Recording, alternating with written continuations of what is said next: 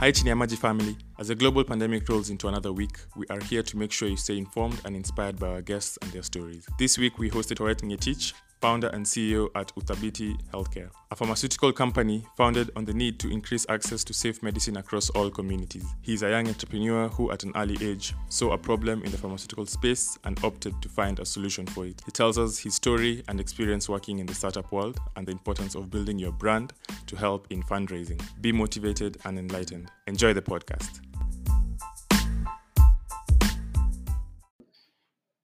How you guys doing, Magic family? This is your host, Mark Karaki. Super excited to be bringing you yet another episode of the podcast. And uh, these crazy days of COVID, we're all uh, trying to keep things moving. And uh, we are, I'm super excited to bring you uh, another session of this.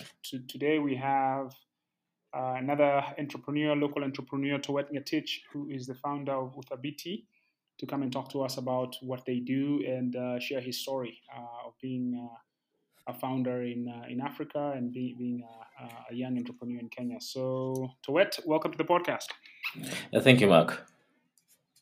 Good stuff. So, I guess the first place to start is is ask you know what is Uthabiti? What do you guys do? Okay, so first of all, uh, thank you to everyone listening. Um, it's always a pleasure to meet you all uh, virtually through online means and to share more and get to learn from each other more. Uh, I'm looking forward to more episodes from uh, this particular podcast so that we can interact more and find solutions for Africa. So, my name, as you heard, is Towet Ngetich. I'm the founder of Uthabiti. Um, Uthabiti basically is a health health startup trying to integrate technology and traditional business, uh, traditional ways of doing business to come up with one of the most disruptive ways of impacting the pharmaceutical industry in Kenya. So we are foremost a pharmaceutical company majoring in retail and distribution. That means if you need anything in terms of health, medicines, we're the go-to company. We are currently based in, in, in and, and Langata and looking forward to scale across other places in Nairobi and in Kenya. Um, our journey starts way back in 20, 2015 when when I was in university and I came across fake medicines.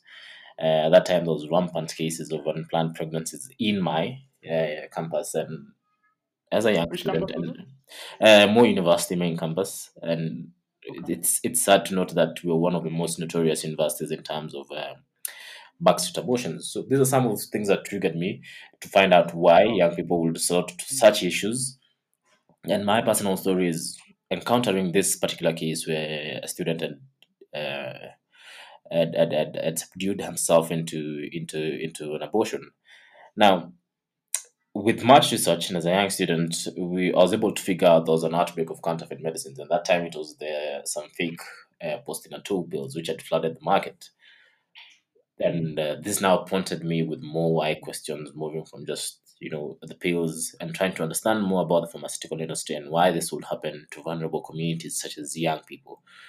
Um, of course, this was followed up with a series of information from the Ministry of Health, uh, issue issuance of, of, of, of, notices that you need to stop taking this particular drug. They are victims of this, and this is a story that has been on till this year, last year. Last year, we had we saw a notice on the same of fake antibiotics augmentin that had flooded the market, and it was a problem that needed to be solved. So, at an early stage, I and the little knowledge I had about technology, which was software development um, I developed an app that you can just scan the barcode of of, of, of, of any drug and, and and it will tell you if it's legitimate or not. And in the long run, uh, I tried, but it was not the solution that we needed. I mean, we didn't, we didn't have a database.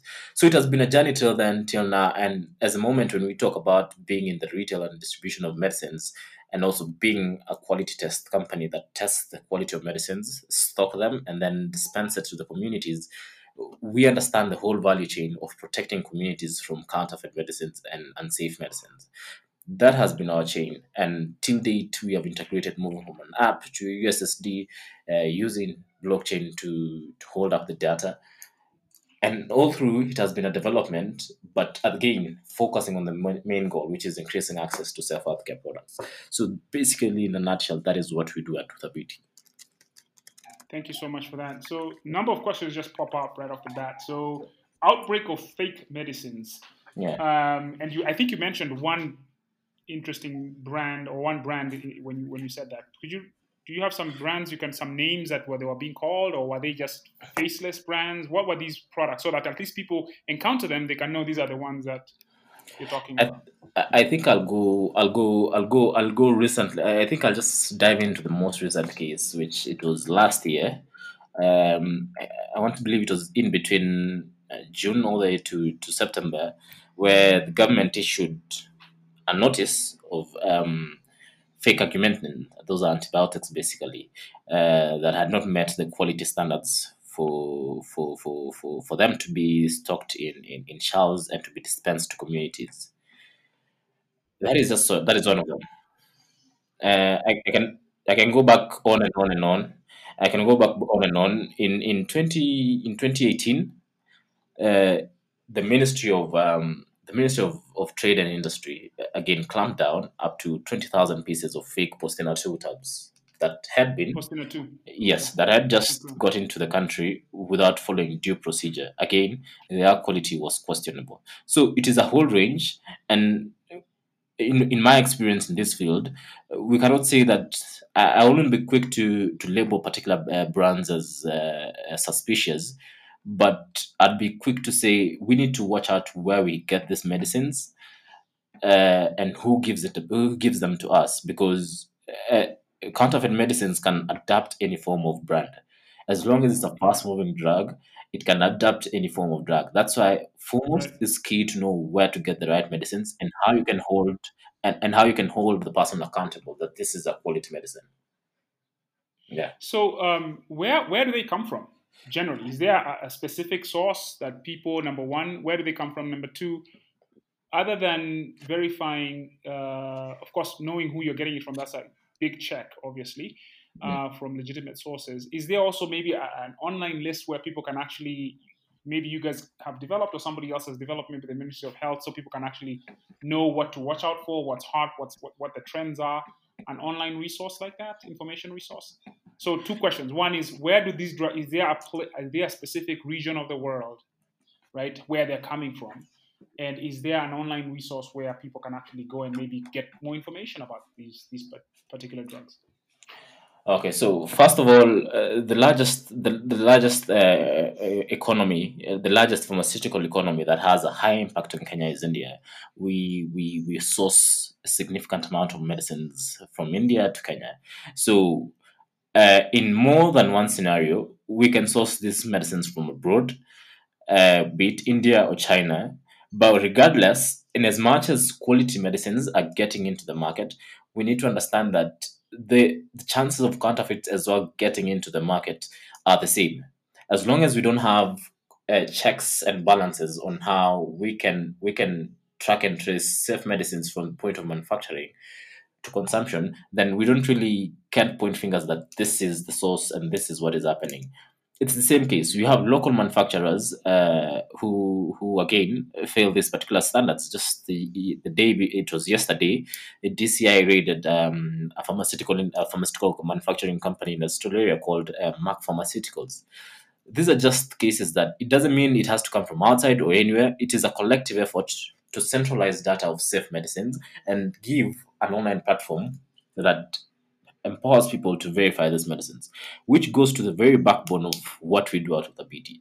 So, Mark, I'll just walk you through it. So, as I said, we are a distribution and retail company. So, one of the major processes in our company is to procure medicines from manufacturers or distributors, larger distributors. Once we do that, we stock them in our warehouse. But after that, we have now to pass them through a lab test using the pharmacopoeia, ensuring that each medicine passes the key ingredient, the key ingredient uh, required measure. Once that is okay, then we're able to generate unique IDs for each, and it's a blockchain platform that generates unique unique IDs for each drug. We label this drug, and then we place these drugs on our shelves that are retail points. Now, as as an end user, I would first of all, as as as for pharmacy, it is on our mandate to educate the public that you need to hold the person giving you medicines accountable. So our value proposition for the longest time has been you can visit any beauty pharmacy and hold us accountable on on the drugs that we dispense through the unique ID that we place on our medicines. And once you verify this, you're able to gain data on the format, the, the lab test and its performance during that lab test, and again assure you that this product is safe. That has been for all of us. And in terms of if the the government has taken steps in, in trying to harmonize the data and ensuring the, the, the public that these drugs are safe. We are trying their best. Our regulatory body is the Pharmacy and Poisons Board. Um, they have gone stages to label pharmacies that are legally uh, licensed to trade. That is one.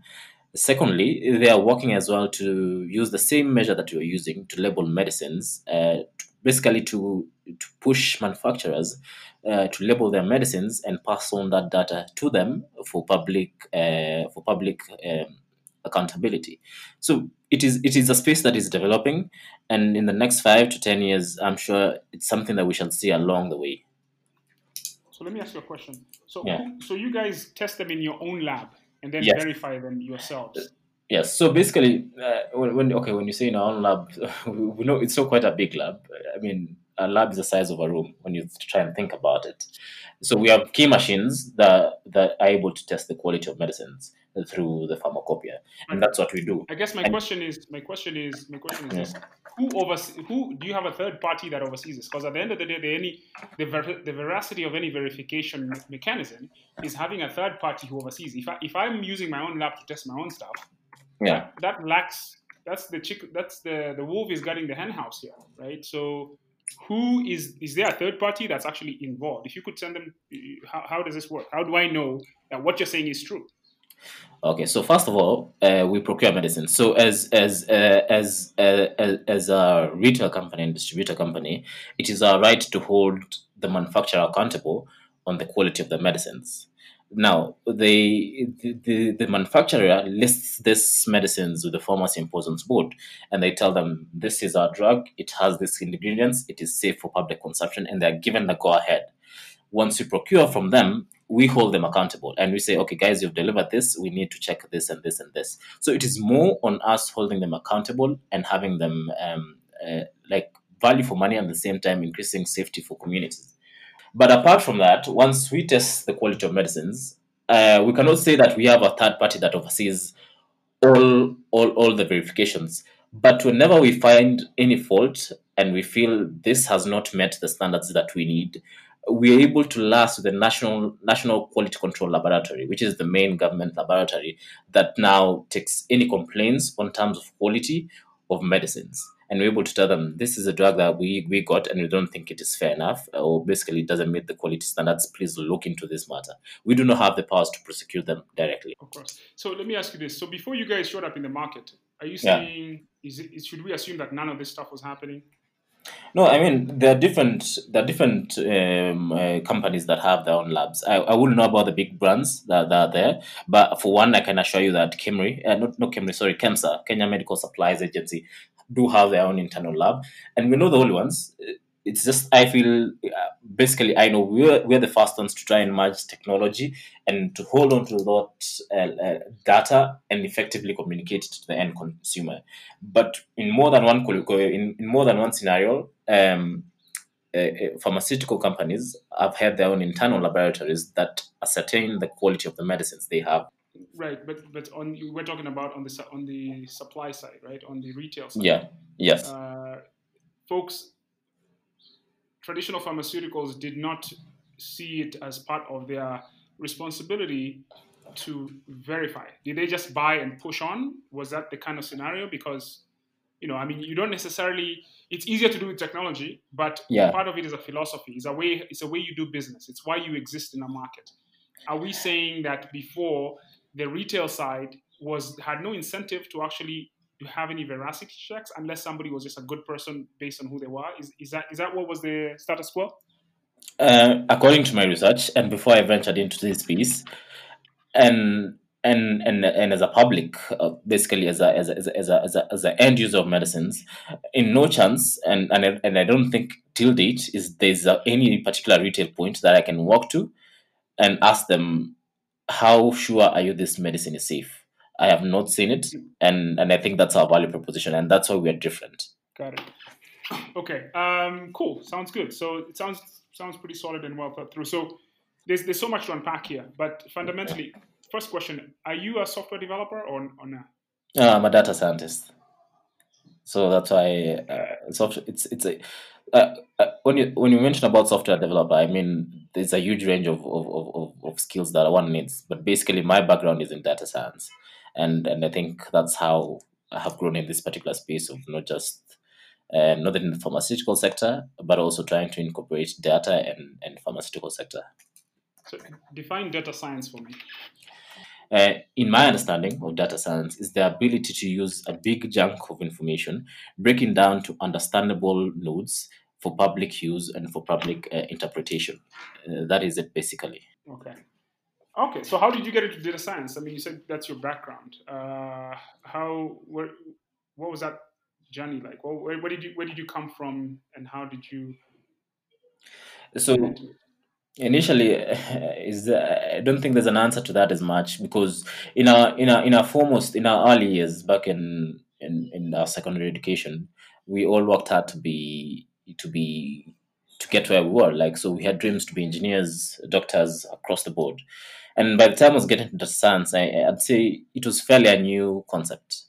Uh, my first undergrad was in in in in in, in bachelor of science uh, communications um, later on, after I graduated and finished up to that, it's when I saw those an ability, those those change in the market, and when computer science came in as a course, uh, that was a whole that was a whole shift. So when we came to to do computer science, when computer science came in as a course to Moi University or to Kenya? No, to Kenya, to Kenya. I, I didn't take I didn't take computer science basically. So so when, when did computer science came to Kenya as a course? I think that was basically back in the when we when you talk of I wouldn't know because I didn't take computer science. Um, I'm, I'd be more focused on on data science. But initially, the initial conversations around computer science runs back up to the late 90s in Kenya and early 2000s, and that's when computer science was now a big course in in the market. But to this date, uh, as I looked at computer science and the different aspects, that is being a software engineer, uh, uh, hardware engineer, uh, across all that board, the one thing that really struck me out was uh, data science. And this is a course that I, I continued um, to go for a diploma in it. And that's when where I you, now. Where did you take Where did you take your diploma? Uh, Strathmore University, uh, Strath- Strathmore University. And what was the course like? There's a reason why I'm asking these questions. Uh, what Yeah, was I the diploma? What was the length of the, What was the length of the What was the Mm, it- diploma structured as, and when did you do it? It was it was back in it was in 28, 2017. It was a six months course uh, with different uh, with different uh, modules. So we had machine learning. Uh, of course, you had to learn this as the simple aspects of, of coding that language, which was Python, all the way down to to to uh, modeling, finan- uh, the, the modeling, and and there's so many courses that had to be listed down, and I think that's when I grew my my touch in this particular space. Okay. So the reason I bring that up is because Impact Africa, we actually recently launched Jenga School. Yeah, Are you familiar with that brand? yeah, I think I've heard about it. From Okay. Yeah. So we're trying to solve the problem of uh, what I would say lack of quality data science and AI Yeah, education programs. yes, uh, and I can assure you that growing in this space, um, I feel like there's still so much to do in terms of data science. Even I myself, I, I and I'll always retaliate this that I I feel best whenever whenever I meet um, key professionals in, in data science, both locally and internationally. I feel there's uh, there's need to fill this space in Kenya in terms of the ta- the quality of education and information we passed uh, to young people to grow in this space. Yeah, we're looking to solve that problem. So Jenga School is, is we're really excited about that. Uh, you're you're spot on. But let's come back to now um, your journey. So what what was the so first thing? So the pharmaceutical space is the retail space, especially. You know, it, it's it's an established space. There are many there are many players. I've heard stories about there being cartels in that space where you know you're not just going to walk in and set up your pharmacy. Some some things that have been established for a long time and are very difficult to get into. Um, what what was that process like for you guys? I guess the first question is: Do you guys have a retail two retail locations? Yeah, so we have two retail locations. One is on Riara Road, and another one is on uh, Langata. Now, uh, I think that answers the first question. The second question is how we got into the space. So, yeah. foremost, I I have no background in pharmaceutical space. So my partner is she's uh, she's a she, she's a she's a pharmacist by profession and and what's um, her name? Uh, Dr. Wakoli. Okay. And how do you guys know each other? How did you guys connect? It's always very interesting to hear how entrepreneurs come together. Uh, so again, I'll take you initially when we started when I when I had this idea and I had a big it was like a big bang in the pharmaceutical industry. Um, and when we tried to and i tried many solutions in the pharmaceutical industry and trying to you know connect pharmacies through technology and none of it was working because i i, I did blind emails. I i i went for meetings with all these big brands that you know in terms of retail. Right. and then it dawned on me this is a space that i cannot change. I, I cannot i can wake up one morning and change. So i really have to get into i have to get into the market and and and change this space from the inside. And that's when I knew I had to go more into um, pharmaceutical space.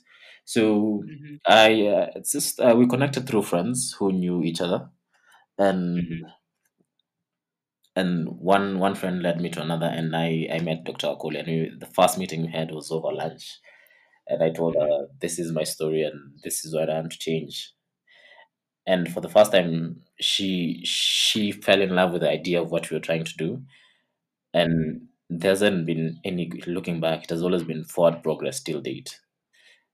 And when when was that meeting? How, what what when, that was, exactly did that meeting happen? It happened in 2018 uh, around oh, uh, quite recently. quite recently because i got into the pharmaceutical space it has been one year now. So it happened in 2018 december and we started what we were doing in 2019 by by May. Yes. Okay. So what, what was the, what's the funding process like? Because setting up a, pharma, a, pharmacy, retail pharmacy, costs a lot of money. Yeah, it uh, does. How, what was it? What's the what? Where did the funding come from? Did you guys raise money? Did, did you are you? How did that happen? Uh, so again, it's been a journey. So fundraising as an entrepreneur, especially in in Africa, is hard. Uh, so, but first, first things first, bootstrapping. So the, the little money that we had, we pushed it into the business and said we need to set this up and do this and this, which was not enough. But along the way, we've been recipients of particular key um, key global uh, funding opportunities uh, quite significantly. Belinda and Gates, uh, uh, goalkeepers. Um, funding for young organizations, uh, the International Anti Corruption uh, series as well by Transparency International, all the way to most recently um, by uh, yes, I think I think those are the key ones that really boosted us in this particular space, among more. Those are not easy gates to get into, right? I yeah. Mean, starting in May of 2019, right? Yeah. It seems like you're able to access those pretty quickly because a lot of people struggle with fundraising is really hard. What so, was? How did you get into these do- into these doors? Help help the other entrepreneurs understand what the process was like because it seems like to you guys it's been super easy. We're talking May 2019 here, and here we are 2020, and you get two pharmacies. What's the no, how? No, so first of all, it wasn't easy. So um, uh, but it's really fast. I mean, that's that's insane, insanely uh, fast. Uh, I, I so I'll just I'll just walk you back. Initially, when when I started this issue and, and when I got into the space, it was a whole conversation of you know what I was doing to change the community. And at at a very at a very early stage, I understood what was at hand. So it goes back to 2015 as a person, as Towet Ngetich, um, understanding the because to understand the modeling of, of, of, of, fundraising, it has been simple. Um, impact investors and in terms of uh, prizes and, and, and, and, and grants, that has been our major space. So in 2015, I took part actively in, in, in the development of the new SDGs. So as we phased out the Millennium Development Goals, I took part significantly in the in the in the development of um, the SDGs, and I was part of a program mm. called uh, uh, the UN, uh, the UN Gen- General Secretary's uh, initiative on global education first, and we did this in in, in, in Jordan. How did you get involved in that program? It was just a blind application. Uh, I think I saw it once, and and that particular year, um, Kenya had hosted the Global Entrepreneurship Summit, and I happened to know somebody who was listed as one of the entrepreneurs in that space, and and, and my love for entrepreneurship grew there, and I saw there was a space to collaborate globally and come up with key solutions. Did you, did you attend the summit or am you? No, I didn't. So I happened to know somebody. So in the process of knowing this somebody, I talked to them and they made me understand for you to get to this particular spaces, there are key opportunities that you need to watch out for. Now, as this happened, it happened that uh, the UN uh, SG had just posted a new initiative called Global Education First, and the whole notion for this uh, this this this activity was to have a build up of the SDGs that were listed in the in the in the in, the, in this 2016. So mm. I actively took part in in, in listing uh, goal uh, the, the goal for education first. But apart from it, it gave me a new opening to about global opportunities and networks and partnerships that can help somebody move from one stage to another. Then on, right. it was a different series. So uh, I entered on and won particular particular awards, particular competitions that at the end of it all were an addition to my to my profile and it give me a, a go ahead and say, you know, this is the person you want to work with in terms of impact and and and and, and scaling in, in, in social entrepreneurship in Africa. And I think that was the one of the key things that I focused on, having my brand as an impact uh, guy. Personality, yeah, got it. Okay, that makes sense. That makes sense because yeah. I was wondering, like. Uh, so that's that that was that was the approach. Okay go ahead. Yeah. So again it, it goes all the way to uh, as early as 2017 again receiving a queen's young leaders award from her majesty. It was just a brand brand after brand. So by the time we were getting to um Uthabiti and saying now guys we need to change who is, who is, who is, who is her majesty? Uh, queen elizabeth herself I'm just I'm just joking. Her Majesty, like she's somebody who who lives down the street here. In, no, no, no, no. Like, uh, I mean, in real. Uh, she she uh, sorry no, she's she's somebody I really I really admire and you hang out with.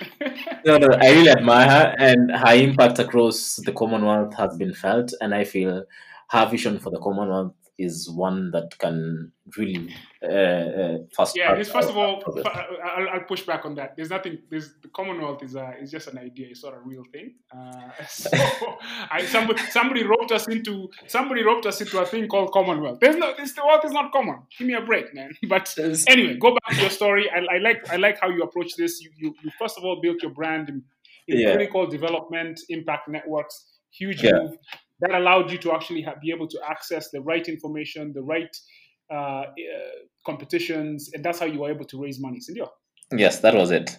So, uh, so as, by the time we were getting to 2019, 2018, 2019, I mean, I knew I knew what to go for, and I think that has been the story till now. And and it's it's it's it's it's it's a it's it's a process until this particular st- time and stage we also still you know we're also learning. still in the process of learning and raising funds because if you ask me what we need to do this whole story that i'm talking about i feel it's somebody that it should, it should be in the public domain and the people need to hear about that but the difference right. between getting there and where we are there are a lot of factors. There's human resource, there's team development, uh, there's uh, uh, uh, financing that needs to, to be pushed for us to move to the next stage. So that next time when you ask me that the big players in the industry, we need to be one of those big players that are setting the pace uh, for other people to follow. And I feel that is where other pharmaceutical companies, especially retail, are failing. We're just out there making money, selling drugs, making our cards, but we're not really building systems that help us serve the people more. Got it. I love it. I love it. Um, I, I, like people who know their game, right? Um, I'm always very, very, in our market, there's a lot of pretenders, right? People who actually just jump into a space, like you're saying, they make their cart, but they don't go deep into understanding the nature of the problem, trying to innovate, and kind of really being a student of the business that they're in. I like yeah. that. To me, I'm, I'm always, we need more people like that, right? We need yeah. more people who are who are really about it. Um, and we're about to kind of wrap up over here. So there's so many questions I can ask you, but a couple of things right now. So, uh, how what what's the size of your? How much have you raised so far?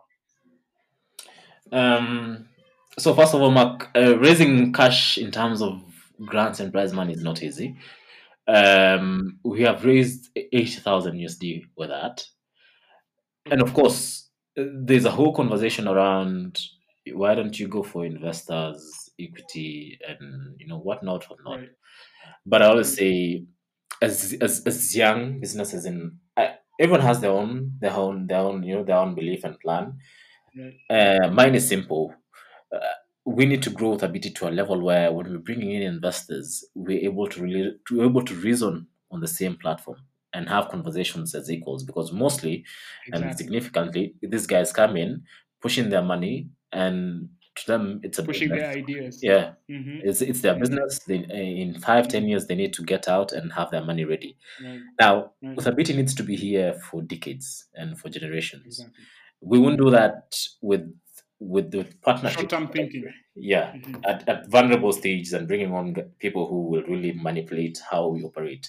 So, But let me yeah, ask you a question. is- This is such an important thing. This is such an important thing. You Yeah. are a young person. How did you come across this insight? Because most people will go for, hey, you're gonna give me money. They won't think through the second and third order consequences of their decisions about taking somebody else's money. Who? How did you? Did somebody mentor you about this? And please be honest. How did you come across? This is a big deal. How did you come across this insight? Uh, so first of all my brother is an entrepreneur. Uh, he runs uh, uh, an agri- agri-tech company and i saw him rise through the business space. And also there's jamie uh, the former owner of uh, Byrant kenya. These are two guys who really shaped my thinking in, in business. Yeah. But also the one thing that I always tell young people is um, your business is not a business till you can rely on your revenues. So if you're more into Exactly. grants, investors' money, and and whatnot, then you're in business. Make your money first, then grow with that. And I always tell people, uh, for us to raise uh, a million dollar uh, uh, cash from investors, it's based on two things. It's either the team or, or, or, or the revenues. Now, what happens in mostly in Africa, we don't have the team. We don't have guys from MIT, Harvard, people who went to their schools and reason at their level here in Kenya. In as much as our education Uh, is, is, is I'll significant. say this. Yeah. I'll say this. I'll, I'll kind of I'll agree with you, but also disagree with you also. yeah. Uh, there, there is, you're right, in the sense that there are no pre-built kind of people who think at that level, but the, the, the talent is there if people are willing to work with what's there.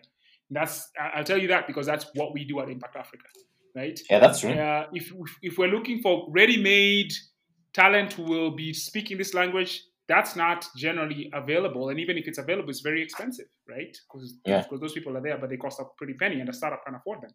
So you got to go to the ground and say, I'm going to work with the raw material, and we are, I'm going to do two things. I'm going to develop the team, right?